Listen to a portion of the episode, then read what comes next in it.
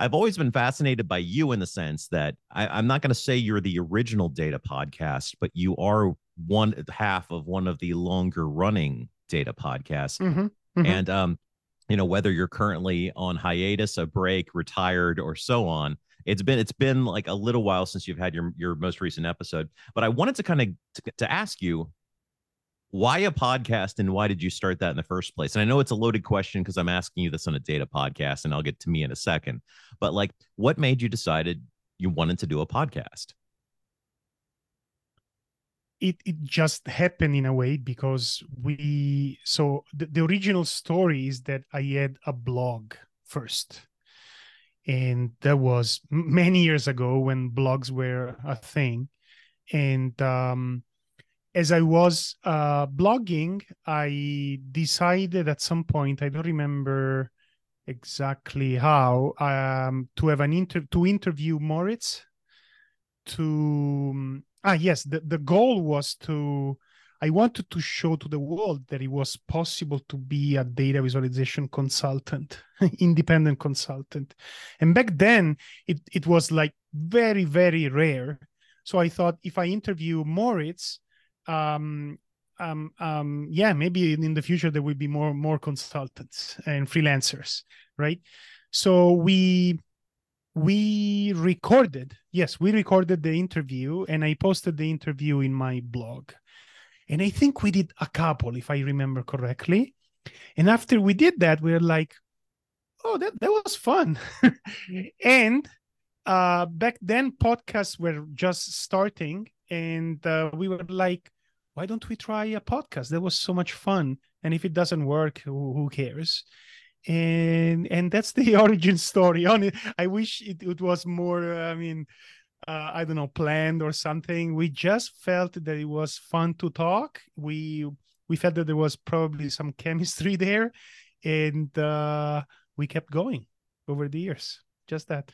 I mean, that's the honestly, that's the story of so many things where people are are you know, especially when something's built ahead of steam and sort of gains some notoriety, like data stories, people are looking to that. It's like, what's the, what's the secret origin of all this? And so many times, it's we decided to have a podcast. We liked having conversations and wanted to know more. Yeah, yeah, and and what is fun is that at the beginning we were like, we had some minimal set of conversations about how the podcast podcast should be but we pretty quickly zeroed in on uh, interviews. And uh, i think originally we had in mind different formats but we were like oh this is so easy. We just get well, in reality it's not that easy as as i guess you know. But uh it we felt like oh we invite someone. We we we want to explore a topic and uh, we have a conversation with this person. And it just worked really well I think one of the unexpected delights for me is so many of the podcast episodes that I have loved doing the most are ones where I didn't really have a lot of expectations. Sometimes you know someone very totally. well for one particular thing. And yeah. other times you have someone, it's like I sort of have cursory knowledge of you. I don't really know you that well as a person. I think you're mm. interesting and I really just want to have this conversation. And that's the thing I tell people like, this is secretly just for me. Like, I'm doing this oh, because oh, totally. I want to talk to oh, people. Yeah. Oh, and oh, yeah. if you're enjoying it, spectacular. but it's like at the end of the day, like my listenership, I'm sure is nowhere approaching what yours yours has been. But like I'm doing this because I enjoy it. And honestly, it started out. Uh, I didn't have very much of a reputation. Now, at least, sort of in Tableau circles, I'm a three-time Tableau visionary, which is, you know, sort yeah. of up there in that field. But like yeah. at the time, I didn't have like much behind me. I just did this because I had come out of a conference. I had had a great time meeting people and seeing some of my friends for the first time in person. And mm-hmm. I had some really like nice dinners and talks. And I was like, oh, I really miss that. Like, I want more of that. How do yeah. I squeeze more of that out of everyday life? Yeah, yeah, totally. I have to say, I mean, I always said that it's a labor of love and uh you you approach this as uh with a lot of curiosity right so curiosity typically for us has always been like oh we want to know more about this and who is the right person for that? And um, most of the episodes are, were like that like uh, starting from a topic or an idea and then thinking who is the best person to talk about these things? Mostly because we want to learn about it right? And uh, Yeah, totally. And also what you mentioned, the idea that sometimes you have a conversation and you're completely blown away. And uh, I can recall so many where you it's interesting. Sometimes you don't have any expectation and and you're blown away. Sometimes the opposite happens too. You you think like, wow, it's gonna be amazing, and it's not, right? So um, it's um yeah, it's normal. Um but I, I feel like I've, I've learned so much with talking with uh, so many different people. I think one thing that I really enjoyed is um, to see how around data visualization you can have people with so many different approaches, different backgrounds, and especially for me that I, I come from academia. I have an academic, um, let's say, upbringing, so to speak. Uh, it's been always very very useful to just um, see how how much more there is out there right? When you start interviewing people that have completely different kind of backgrounds um, it's way it's so much richer than you expect. And uh, yeah i think that's one of the biggest values. I'm uh, i'm sort of fascinated by all of the different perspectives right? You've sort of got um, your more artistic and holistic end of the spectrum, like your Nadieh mm-hmm. Bremers and them. You have uh, the academia where you're more statistically based and and probably a lot more rigorous than what I have in my mm-hmm. daily life. You yeah, have sort of uh, the uh, the ham and egger practitioners like me, where we're yeah we're in the middle exactly. of sort of client work daily and trying to have yeah. sort of practical you know data solutions. I mean, there's and and the profession is young enough that while you're teaching it now, you know, to college students, there's many of us. I mean, I'm 42. Uh, I had no data training at all in school. And there are people mm-hmm. now that are coming out of school that have had a full, you know, education in uh, in data, both in a theoretical sense, a mathematical mm-hmm. sense, mm-hmm. and a visual sense. Uh, so you you have yeah. all these people now mixing together in all these different fields, and it creates a lot of different perspectives, a lot of new ideas. Um, there's sort of a lot of orthodoxy. There's a lot of people out there challenging mm-hmm. orthodoxy. So mm-hmm. it makes it a really totally. fun space to be, right? Uh, totally.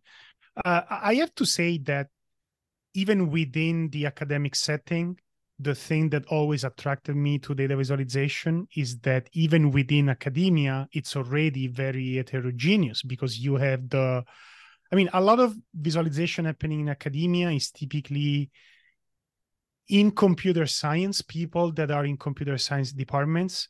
So you may think that is very technical, only very technical, right? But if you look, there are people who do the algorithms, people who do the design, people who do the studies that are more like experimental. But then even within experimental, there are other people who are who do the very quantitative statistics and this type of stuff and then you have the more qualitative stuff you have the theorists. It's um it's really mixed and that's what attract one of the things that attracted me uh, from the very beginning also because i don't know i feel like i i like to have different type of knowledge and uh, uh there there's also um I don't know. I really like the mix. I like the mix. Uh, a little bit of technical, a little bit of uh, I don't know, uh, less technical. It's uh, it's fun. It's fun to have, and also people with many different personalities. By the way, so over the years, I met uh, really incredible people that do completely different type of work. I mean, uh, that isn't that the truth? I mean, I've had colleagues that were French majors. I've had colleagues that were Air Force pilots. I mean, you yeah. you you see the the entire spectrum there. And someone's background is in no way an indicator of which direction they're going to go in the field. I remember Yeah, um, not at all. An Air Force pilot who you would expect someone that's used to dials and gauges and quick indicators in front of them who likes to write white papers. And it's like that's not what you're expecting out of that. You're expecting, you yeah. know, you know, you're expecting Maverick and Iceman and that sort of thing. Um yeah, yeah what was your gateway drug to data? Like what what was your entry point? What got you into this either personally first or professionally? How did that happen? Uh, let me think. I think i i got i think through through visualization. I think i at some point when I was much younger, I discovered the field of information visualization, and um, in the idea of giving a visual form to abstract data so that you can interpret it and understand something about the world i don't know just it clicked immediately the first time i saw it. And probably there is a part there is partly is the aesthetics right? There's an aesthetic component just when if you've never seen anything about data visualization imagine a world where data visualization doesn't exist right? And they show you something the first time you're like whoa what is this? And that that's the way i felt back then. And uh, so i just fell in love with the concept with the concept. And uh, as i said partly probably for the aesthetics but even more for this idea that you can look at this very abstract picture and infer things about the world right? And increase your knowledge somehow. That's what i always find. I think that the cognitive aspect of visualization is the thing that uh, always intrigued me and still intrigues me honestly. I think it's uh, it's interesting to see the field you know growing and developing and and sort of constantly changing. I mean I uh, Steve Wexler is sort of one of my mentors, one of the co-authors, yeah. the Big Book of Dashboards and the Big Picture, yeah. and I watch his work evolving as he writes new books about sort of best practices and sort of inspiration yeah. for sort of better charts. And I also think about you know just, I mean, we've all seen like sort of the uh, the wild 3D Excel bar charts, you know, where it's sort of the technology came along faster in that case than actually people knowing the best applications for it, where you could make stuff very easily that would often be very opaque or confusing to the users.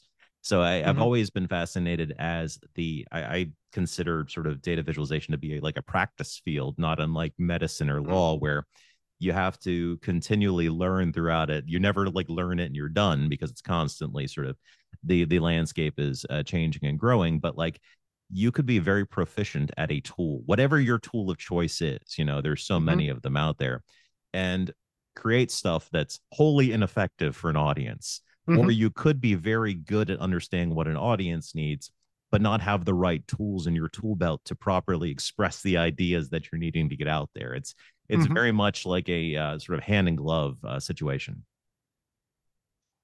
Yeah, t- uh, totally. Even though, um, let me think. The practice is really important. I feel like that. Th- there's so much to say. It's hard to unpack because the relationship between what you need to know, irrespective of which tool you use, but also how the tool you use influence the way you do data viz. Such a complex uh, interaction there. Um, also because you know what? Sometimes by using certain tools you discover new ways to think about visualization. So the two things really interact very closely. Uh, i think it's evident that if you don't have the right knowledge you can have the best tool and you won't you most probably won't do good this right? You you really need um certain type of knowledge. On the other hand um tools matter. I think they matter a lot. And uh, different people have different kind of tools. I think what really matters so one one recommendation that i used to give people now that i think about it is that it's not really important which tool you use but it's really important that you come you become really proficient with one tool.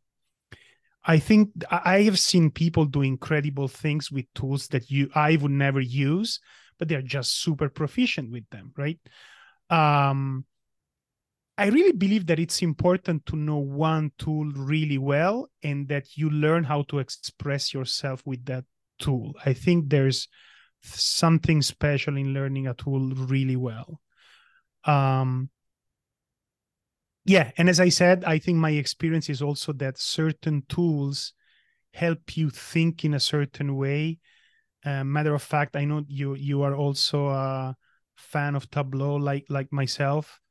Um, I think what is great in Tableau, and and there are other great things that other tools have, is that it helps you think in ways that translate to your practice even if you were to use other tools right? So it's not uncommon for me to say it actually happened to me very recently say i'm designing a new module for something that i want to teach in my in one of my visualization related courses right? And i find that the way i organize the module is heavily influenced by the way i think about visualization when i build visualizations with tableau which is pretty remarkable right? I mean that's that's not unsurprising right? Like if you yeah. if you learn to read and you learned that through reading like japanese manga in english even you would think right to left you know? It's like Yeah. you would have been influenced by the way that you would read. You'd still read top to bottom but you would read right to left. And i mean yeah. and that would influence uh, also you know jumping over your the way you presented data visualization. You would right hand stack things. You would think other people are also going to read right to left. Um, Yeah. so the perspective with which we learn things like if you use tableau as one of your primary tools for a lot of your stuff or at least for a specific kind of work that would also be part of your line of thinking how to solve specific problems. And it's what you were saying earlier about different tools right? Like um there's the old adage when the only tool you have is a hammer every problem looks like a nail. Well you Yeah. know tableau is amazing for visualization and it's pretty easy to get started but it's not like a statistical whiz tool. Like some tools are way better for a lot of that stuff fortunately that's not the field i'm in so it's not really a problem for me but uh, for other people it may be more of a concern and that's why like sort of aligning the correct tool per se with what you're needing to use it for can be extremely useful and if that was what you needed for your particular role or for your organization you probably wouldn't end up using tableau so you you i wouldn't be needed anyway but you know it's a it's a really apt point that you know the the tool can influence your perspective and how you think about the data as well. Yeah i think i mean um yeah one one could even say that uh on the other hand there's always a risk that you become you become blind to certain things right? Uh, that's a good ant- uh, counter argument but i still believe that there is a lot of value in learning one tool really well. This doesn't prevent you from learning other tools after you learn one tool really well. And i think it's true for any craft right? More most artists out there start from learning one tool really really well. You can learn piano and then learn guitar right? Um so i and i i think that the parallel with music maybe is is a good one right the if you learn learn how to play guitar really well once you get to learn piano quite a few things transfers transferred there right so i think it's similar here I think that's a, a really valid point. Like if you were starting piano after having learned guitar, or vice versa, you're Yeah. going to skip some steps that otherwise would be foundational. If Yeah. you're in the field of data visualization, um, a lot of the theory behind it is going to carry over between different tools. Some of the Yeah. practice of using that particular tool may be similar as well. If I were to say switch over and start using Power BI, I'd have to learn DAX, for example. So that would be something yeah where I'm learning a whole new syntax, but it may have a lot of similarities to stuff like T SQL or something like that, where I can lift from something I already know. So in many cases, you're not starting from an absolute zero, and you're able to lift a lot of your understandings about, you know, good methods of aggregation, for example. Like that's Yeah. something that's universal across all tools. How can you Yeah. properly aggregate your data in such a way that you don't lose, you know, the resolution of your detail or at the same time accidentally um, multiply your data to create inaccurate data you know there's there's so many aspects of that that are to be considered when you know sort of uniting data models with data visualization that Mhm. um, are, are sort of the early mistakes most people make in their careers and then uh, occasionally make later in their careers too yeah totally so right now you know you're doing a lot of work with machine learning and ai and also sort of data visualization on real world phenomena. Like, Mhm. what are do you have any examples of like right now? You're I was reading up on your profile. You're talking about Yeah. how data visualization can either help or present or per, like prevent us from thinking effectively about real world phenomena. Do you have any like really solid examples that you teach in your class um, where data visualization has been a hindrance, or alternatively, I'll throw an alternate out there. Um, Mhm. exam like particular things that you find students often get hung up on. Like this is a thing that students typically struggle with. when I'm teaching visualization concepts or or what? You know what, like player's choice, however you want to take it. yeah, I, I can go in so many different directions. So let, let me pick the first one that comes to mind. Um, I mean, maybe this is obvious, but as an academic, when you when you go in class, especially the first years when I was teaching, you think that you can go in class and start with all the all the beautiful concepts that we know about data viz, right? You should do this, you should do that. Then we we we also put a lot of emphasis on breaking it down to the theory of visual encoding. So we look at kind of like Bertin kind of thing, uh, the marks, the channels, which channel works best in which situation, the data types, and you think that magically, and and you think that oh wow, this is going to blow away the students, and magically once they see these beautiful connections they will be able to translate they they will trans this will translate into to some great practice right? And no not at all right? So zero is is not it's not even just you, you are a little disappointed. There's zero transfer from teaching students. The theory zero absolutely zero. It's it's like um um, I don't know, after a few years, I learned, but it's like you think that once you explain this whole idea of channels, marks, and uh, you break it down, you show you show a chart, you break it down into its components, and then you remix it with a different arrangement, right? You expect that it's such a strong concept and it's so generalizable to pretty much any visualization out there. It's amazing. No, it doesn't translate at all. So that's one of the things that I think the students, in my experience, have been um, struggling the most, and this influenced over the years um, massively the way I teach data visualization, even in a, in an academic context, where you you aim at conveying um, some um, information and knowledge that has a long um right that is generalizable and is going to stay there forever right? Or at least for decades. And uh, it doesn't transfer. So you really need to find a different way to teach these things. You need a lot of practice a lot. So repetition is really foundational in sort of hammering some of this home. Like it's not enough to study it. You have to like do it and make mistakes and start to understand what works. yeah you also need the right practice i think. I think that what i learned is that you have to ideate uh exercises somehow or I, I like to call it uh, activities that help people to figure out in practice what this abstract concept means right? So one thing that we do for instance is i I take a very simple data set, right? And I start saying, oh, this is one way to represent these these few data points with these values.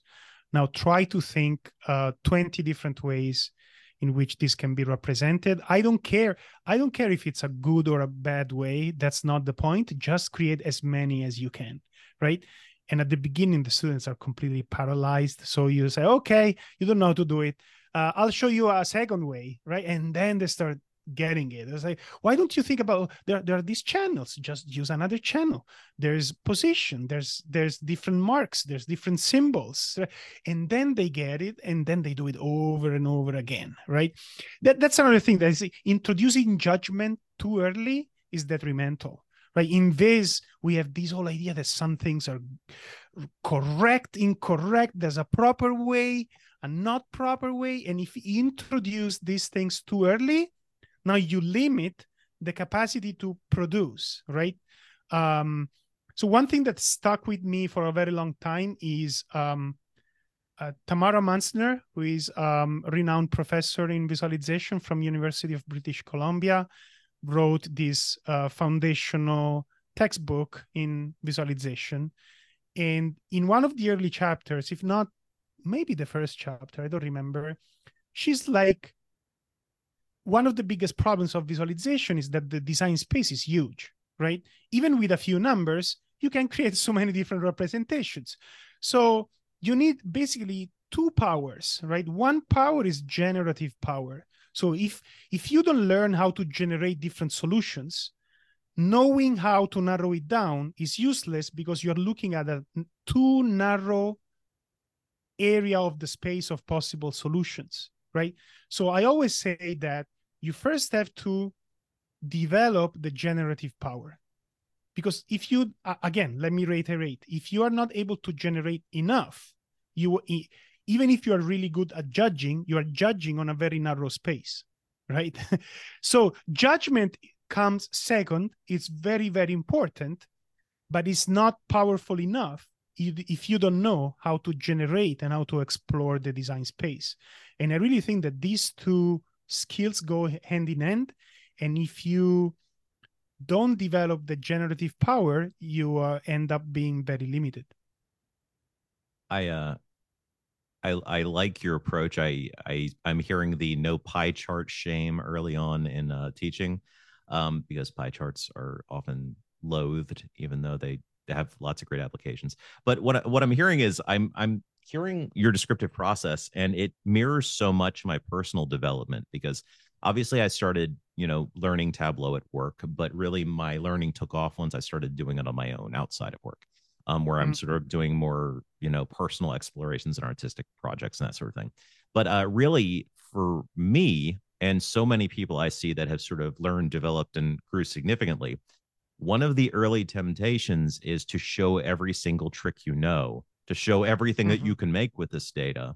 And so mm-hmm. many times you've created something that says nothing because you've mm-hmm. said everything. And mm-hmm. it's once you've sort of progressed past the part, look at all that I can do. I can do all these tricks. Let me let me dazzle you with that, which typically doesn't dazzle the people you're wanting to dazzle because they're not going to look at it because you've yeah. shown them everything. Uh, you start to pare back. You start to you start to pull back, and that's when sort of the like storytelling, as we describe it, uh, starts to come into effect. Really, okay, but what am I actually saying with this? Like, I sort of threw it at somebody, said, go find a story in here. That was my job. So I hmm. need to actually make something that can allow them to, you know, create some kind of happy path through this. If I'm not explicitly telling them, look at these things, at the very least, giving them a trail through maybe different levels of granularity, for example, like look yeah. at the high concept numbers here. Look at this thing. It's weird. Follow that down the trail, you know, that sort of thing. So it's, uh, you know, take uh, learning not to present every single aspect of the data, but being able to. So I, I'm I'm really picking up what you're putting down there, if I'm understanding correctly, or at the very least, I'm doing a hell of a job faking it right now. yeah, no, I I I think my my main point there is that um, if you want if you are teaching visualization to a group of students and you want them to be able to uh, rather than using rules blindly, you want them to be able to develop, I don't know, for lack of a better word, critical thinking about what works and what doesn't work. Um, they have to be able to, in their head at least, explore many different solutions. And some of them you would discard them right away, right? But if you can't explore that space, you won't be able to find uh i mean won't be able it's harder to find really good solutions right? Um so i really believe in that in that generative power and the tools that are necessary the skills that you need to acquire in order to generate many solutions. Um the other aspects that you just mentioned about uh, then narrow it down and simplifying it when you present the results of your work. Um, th- there's so much to say. Even there, we could go on for hours, right? But um, I think that in the area of so maybe I should make a premise. Um, to me, visualization, visual storytelling is one aspect of visualization, one way of doing visualization, and I think visualization can be used for many other uh, goals. I would say this is not to, to discount the value of visual storytelling. Of course, I think it's really important but to me visualization can have different different goals high level goals right um for sure it can be used to to do data analysis and to help people think about something on their own right even before. In fact there's no way you can present anything to anybody if you first don't do the analysis on your own right? So the two things really go hand in hand. And once again we even in data analysis, we have this generative power aspect because if you don't know how to look to explore the data from different angles and really generate good questions, right? Um, your analysis will always be limited, right? If you can't imagine what are the right questions or what is the next question, uh, you won't be able to do really good data analysis, right? Um, but I agree that when we look at communication, one of the biggest troubles is to teach people how to narrow it down, how to make it way easier, and also how to guide the reader. Right? Guidance is a is one of those aspects that I feel like it's not we don't talk enough about because uh, in visualization we tend to talk about a lot about the encode visual encoding part, right? We kind of like stop at, I mean, you can see people in visualization that can spend hours and hours to discuss whether it's better to use um i don't know yeah a pie chart or a bar chart or a dot plot or okay great fine but that's only one aspect of something that is way bigger, right? Because when you get to communicate something to other people, the um, the baseline is to have a chart that is comprehensible and uh, and that matches the goal, right? But apart from that, now you need to guide the reader in the right way, right? and, and that's not easy and it's not just a matter of showing the right graph. There's also a guidance component there that i think it's uh, absolutely crucial and is not very well studied in my in my opinion. If you look around for information about how to do that part properly you won't find it very easily uh, honestly for a lot of my personal theory on that i've gone outside of our medium into a different visual medium uh, Scott McCloud has a book, Understanding yes. Comics. Yeah. Uh, which, I mean, comics are a visual medium using visual images juxtaposed in a sequential sequence. So, I mean, yes. we're trying to steer someone through a series of images, each of which lends additional context to the previous one. You know, yes. you may have an establishing shot, which is not different from BANs, where you're summarizing yes. a big concept. Then you may have yes. like a close up on a window, you know, and this is not dissimilar to how we're hoping someone interprets our data. So understanding, you know, the concept that these two charts are related. He calls it closure, the the linking yeah. of two concepts where yeah. there is the an ask of the audience to connect two different ideas and understand that they're forming a complete thought. So if you're very sort of intentional about your layout and, you know, place things in a you know, hopefully logical sequence. You know, that's what I was talking about, like the right hand stack over there. Like if you do something yeah. like that, that's going to be confusing to a lot of like Western users because if you're going to stack something, you'd probably do it on the left because that's where they're yeah. going to begin. You know, so thinking about a lot of that and also trial and error and understanding, you know, how people are going to look at stuff can really be beneficial. But yeah, that's where a lot of my my personal visual language has come from, which I understand not the most uh, lauded media in many ways, but it's it's visual, it's pictorial, and it relies on sequence. So for me, it makes a lot of sense. No, Scott McCloud's books are amazing, and many people in in visualization, um, yeah, took inspiration from his work. It's it's spot on, honestly. Totally. Take that. No. But uh but yeah it's uh i don't know it's it's one of those things where uh, that's a very apt point that that's not something that we have placed that much of an emphasis on yeah sort not of at as a- all. Yeah it's we're so we're so interested in the individual chart right? Like Yes. what is the best application of this? But rarely are we representing something as a single chart uh in lieu of context right? Like but it doesn't exist there's No. always some context. If you start thinking about it there's no such thing as a chart without a context. It's only in our in our mind this right? I mean it's either so when you are communicating something with a chart it's either living in a document or in an environment where something is communicated to somebody else right? It's either a presentation or uh, a document of some sort with some text or uh, yeah a set of slides or a web page.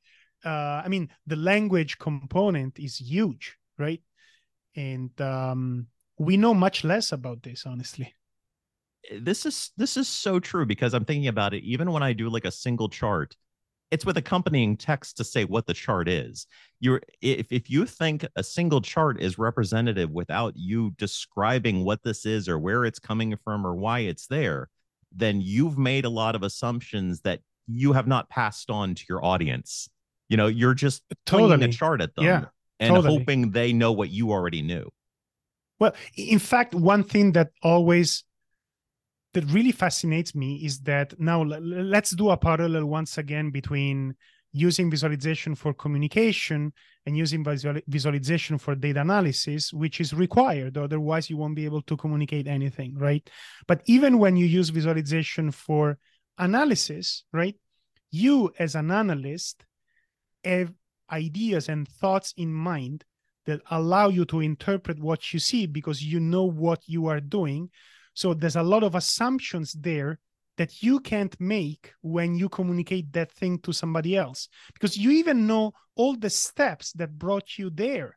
So for you, interpreting what you have in front of you is a completely different process than for somebody else processing what you show to them, right?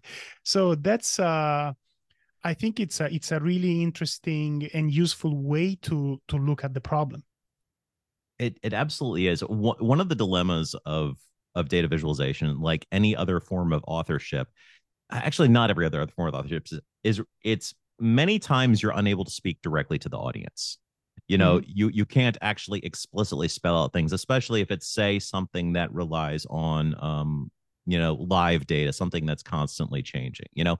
If i were to represent historical election data or something i could get editorial all i want. I can write all the text on there i want because it's not changing.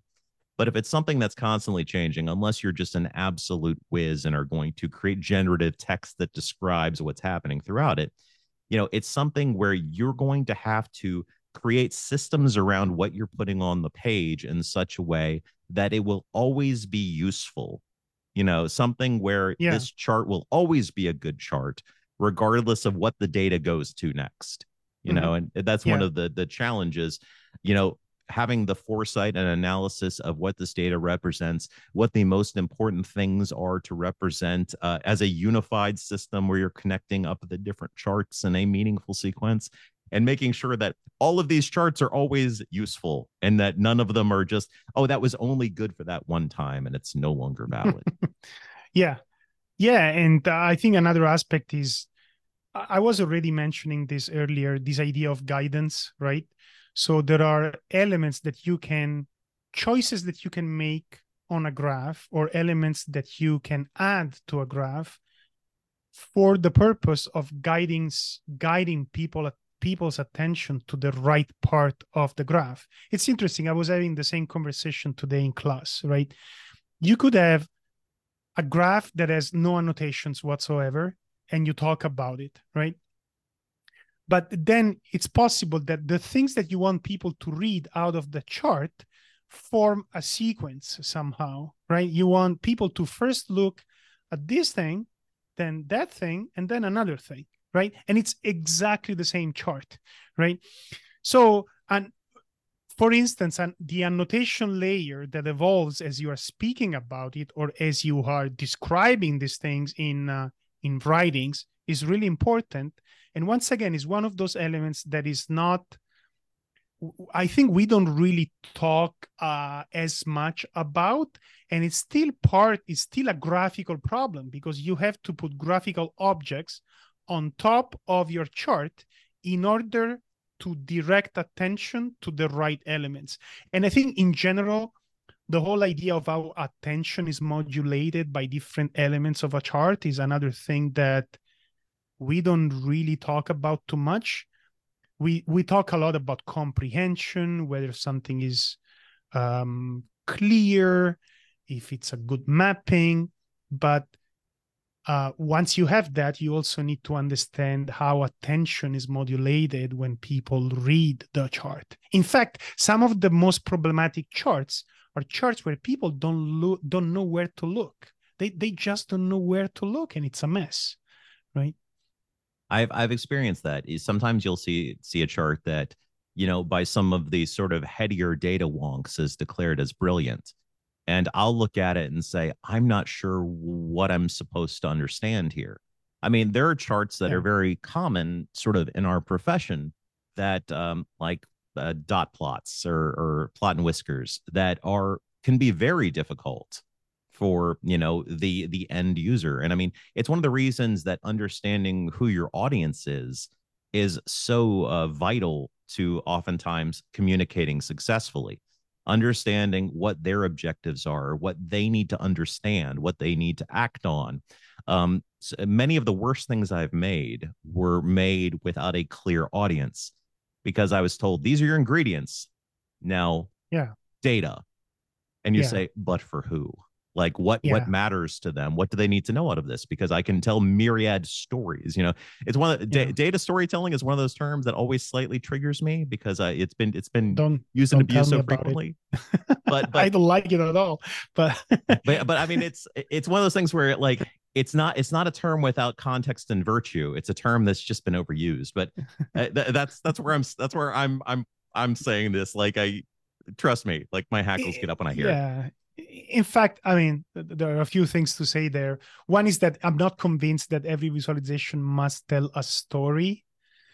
Uh, and I was about to say that a good counter argument to what I just said is that there are contexts in which you don't want to guide people because you want them to experience the journey of figuring out what is interesting in a in a given visualization.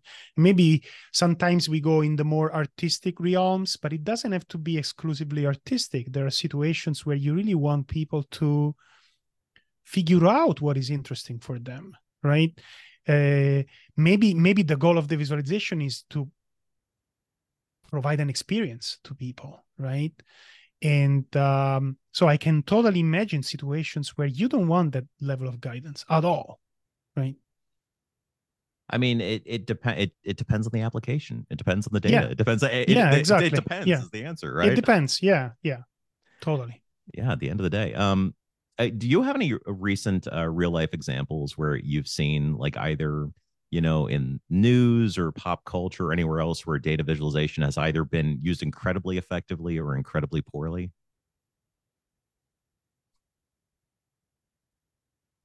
Incredibly, mediocrely. I'm putting you on the hustle. I'm Poorly, well, uh, yeah, I think in general, um, what we have seen during the COVID pandemic has been pretty depressing. Uh, just a jumble of stuff. Um, I don't know. Um, it's been an interesting, very interesting experience in many different ways. Um, in a way, it taught me how um, sometimes it really doesn't matter what format you decide to use to visualize something. Uh, there's so much more that needs to be processed. Um, let me see how I I don't know how to express what I have in mind. I think the realization that you can show a chart, but the problem with the chart is so much about the data or the specific choices of what to compare rather than once again this is similar to what i was saying before. We we're so much used to discussing should i use a line chart or i should use a, a something else right? I should use uh, I don't know a heat map or do i use a map here or use a set of bar charts? Should i use this color or this other color? Fine. I mean these are all useful conversations but you know what there's no choice in that space that is going to make the choice of which information you decide to to convey in the first place that is going to fix that problem right? And um, that's something that i always knew but during the pandemic with this huge amount of graphical information we've been flooded with really made me realize even more acutely right? It doesn't matter how you you present something if you don't understand what that single number means. And we we saw so many single numbers or sets of numbers. You have to understand what that number means. And there are so many steps between how that number has been generated and how you interpret it. So I mean, it, it, yeah. even even the data itself you know if a yeah Uh, with you know there's there's classically stories of car fatalities being counted as a covid fatality because the person also had covid. It's like yeah, the yeah. the recording methods are another potential point of, a failure and that's true of any data set right? Like when we're dealing with data you know you can be responsible up to a certain point and then at a, at another point like i don't know. I don't know where this data came from. I don't know what this means and and you know having Yeah. the humility many times to represent that. I've i've done that before in data. It's like Uh, exactly. i'm uncertain yeah. about what this number means or where it came Uh, from. look I, I i love that. I love what you're saying. In fact another thing that i've been thinking about a, a lot lately in fact ju- just as a side note this brought me to really get much more interested about just the idea of w- when you communicate data what does it mean to communicate certain numbers certain values even before you decide what is the visual representation. Because if we don't if we don't if we don't understand what these values mean and if we don't have a good mental model of what these things mean the rest is completely completely useless right? And um there was a second point and i lost it. Uh what did i want to say i don't know i lost it there was a second thing i wanted to say Well, I had a great example of single numbers without context the other day. And unfortunately, this is not at my daughter's expense, but uh, I went Yeah. to her team's first basketball game of the season and they had a spectacular blowout loss 30 to 2. Now, I could represent this as a BAN with percentages and say my daughter scored 100% of her team's goals. That 100% sounds very impressive until you realize it's one goal. Um, and in many ways, I, I had Yeah. friends uh, say, like, actually, I think it was a few weeks ago, my wife is like, it says COVID's up 15%. I'm like, but 15% from what? Like, it's yeah the what Yeah. makes a significant difference there. We're not in, you know, um, uh, you know, April 2000, where that 15% is in- indicating dramatic rises in Yeah. actual counts. This might be a handful of people relative to that different point. So, understanding, you know, not absolute values can be very important when representing percentages, for example. Yeah, yeah. And you are reminding me another point that I think is really important for someone who works with data and has been trying to not only develop an understanding of these issues, but also trying to start teaching these these issues. Um, what I noticed is that you become way, way more humble because it's so easy to get deceived by these numbers, right? i whenever you think, oh, I figured it out now, I, I feel strong, and then you learn another mistake that you made, or another thing that you missed, or another statistical fallacy that you were not aware of, right? So it's really hard to work with number and numbers. And now I remember what I want to say. Uh, you mentioned the idea of communicating uncertainty and communicating. Uh, well, th- there is always a problem that data has this rhetorical power of being perceived as the truth right Mhm. and being quote unquote objective right and when i started from that perception and over the years in fact even through the podcast listening to some of the people that we interviewed over the years i was like wow, this whole objectivity thing with data is way more complicated, right? And um, so this is a long premise for saying what I wanted to say. What I think is really missing, and I would love to see more of, is in the world of data and then data visualization, is really pieces where um, people just say, hey, it could be this way, or it could be this other way right. So i'm really fascinated by the concept of data and uh, data communication and data visualizations that try to reduce certainty rather than increase certainty right? And um, um, i don't see a lot of that honestly. I, I would love to see more pieces where you say hey you think it's like that but no wait a minute. Is mm, there's this problem right but then as soon as you sway more in the other direction say oh but maybe no, no maybe it's you are actually right. Right? So kind of like bringing people to this um, journey through uncertainty and really showing oh there's some evidence for x there's also some evidence for y. Right? It's frustrating but i think it's also revealing because that's how most complex things really work and we don't see much of that honestly i i think with with data with science with so many things we we want to find truth there and not fact right like we're looking for bigger answers many times than can sometimes be provided by the data or many times our own assumptions, maybe our own lack of humility, our own uh, fear of rejection. If we say that this does not spell out an absolute answer, uh, yeah. can get in the way and what what can we do to maybe change the perception of data and help people realize that perhaps data is a small truth t or a big f fact or however we want to uh to to change the perception of it because I look I created a John Wick kill data set that's out there on uh, Kaggle. I watched three John Wick films and recorded every time he killed someone at what minute he did it and the location. there are assumptions in there. There are times when an SUV goes off a cliffside, and I'm like, well, yeah. I know there were at least two guys in there.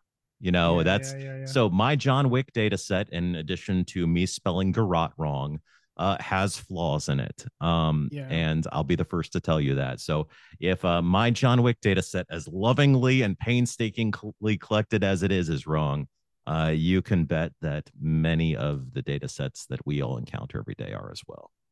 Yeah, there are there are very few examples. The the one that comes to mind, there's a there's a blog unfortunately i forget the name right now but i can send you the link once uh, the interview ends. Um, and it's a very long piece. So this blog they do very long scientific um, pieces but it's not technical. It's just for for everybody. And there's this very long one on um, obesity the obesity epidemic. And it's all about that right? They start as a oh it could be people say that it's that and then they look at the data it's like no wait a minute it can be that. Right? They say oh but then it could be this other thing. And then they look at the data and say no it can't be. Right? And it's like 20 things like that. It's really fascinating and i wish there was more of the, this kind of rhetorical style to look at data and addressing problems in in science in general I think I think this may be the perfect place for us to close this off. I think we've we've come mm-hmm. to a very deeply philosophical place here, and I think we, we we I felt like we had so much swagger early on, and now we're at the point where uh, you know it's I, I think I think it's important. I think it's it's important uh, to for for people to to acknowledge this and to think about it uh, more seriously. Like I I appreciate this perspective. I wouldn't have gotten here tonight if it weren't for you. So. Uh, I, I've I've enjoyed happy to hear that. Of, yeah, I've I've enjoyed the heck out of this conversation. This has been w- even more fun than I thought it would be going into it. Uh, I want to thank you. And I is there anything you would like to shout out or promote uh, to our listeners? Yes.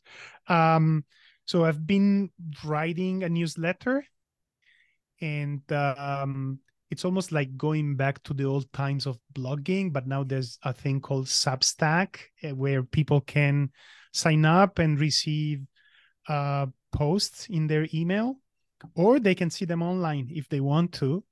And uh, it's called FI. So it's an acronym. I'll tell you in a moment what the acronym is, but it's FILWD